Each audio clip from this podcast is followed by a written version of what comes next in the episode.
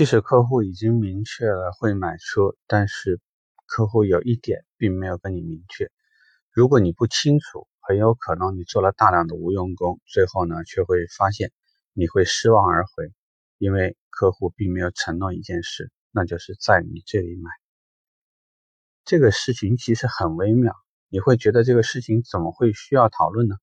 其实还真的需要讨论，因为这里头会存在几个问题。客户有可能之前本来是有一个介绍人的，但是呢，因为到展厅的时候呢，先碰到你，也没有想一定会买这个车，也就跟你聊下去了。但到最后成交的时候呢，也指不定，或者是他那个朋友突然登场，或者呢是他夫人过来的时候呢，呃，或者因为什么人认识谁，然后现在冲过去，直接呢就等之前谈好的价格就成交了。或者还有可能会通过集团或者二网就把这个车提取了。你要相信我，从业这么多年，什么情况都会有，而且并不是一切都在你掌控范围。因为最后，万一他找到的那个人是公司的某一个主管，或者是一个公司的老员工，销售经理也有可能会埋怨是你之前没有搞清楚。那怎么去判断呢？那我觉得呢，最容易的事情就是你尝试着去获取一下客户的承诺。你可以去试着问，这个车如果没问题的话，您最后会在我们这儿签合同，对吗？呃，要不要我今天就为您把合同签下来呢？或者说，要不要我今天就给您把合同啊草拟一下，然后我只是我们不把合同最后的签订时间写出来。啊，对于这个事情。比如小李已经跟您介绍的好像还比较全了，但是有没有遗漏什么呢？要不要我帮你再完整一下？其实种种的呢，都是为了让客户对你形成一个承诺。如果说这个承诺表现出来的状态是客户对你比较信心满满的在回复你，说啊知道知道没问题没问题，这个是一个很明确的答复。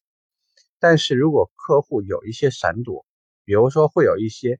哦，这个是啊，我知道啊，这个这个我清楚，嗯，明白明白，但是并没有一个让你听上去很确认的答复，这个时候呢，你就要小心一些了。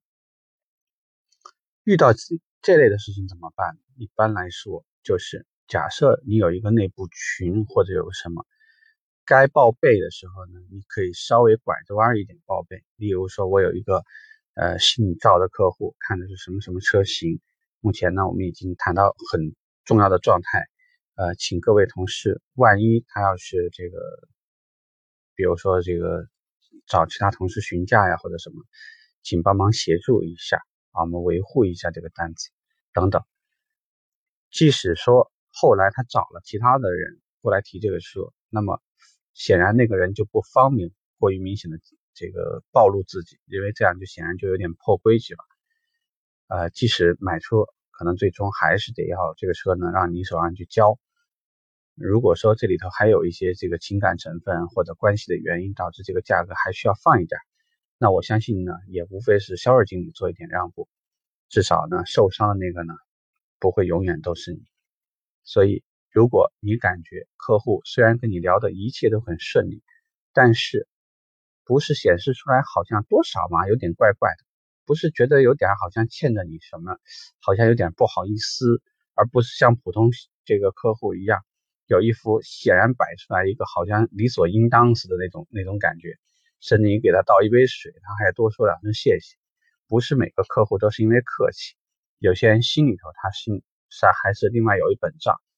如果有什么不对头，你不如早点知道，早一点发现，或者说内部早点沟通。即使说这个车我真的没法交。我也至少留了个面子，不要留下来一个感觉呢，就是客户什么都不告诉你，是因为他不信任你。这个事儿的话呢，我觉得这个亏就吃的有点大。好，希望呢以后碰到这类的事情长个记性，少吃点亏。拜拜。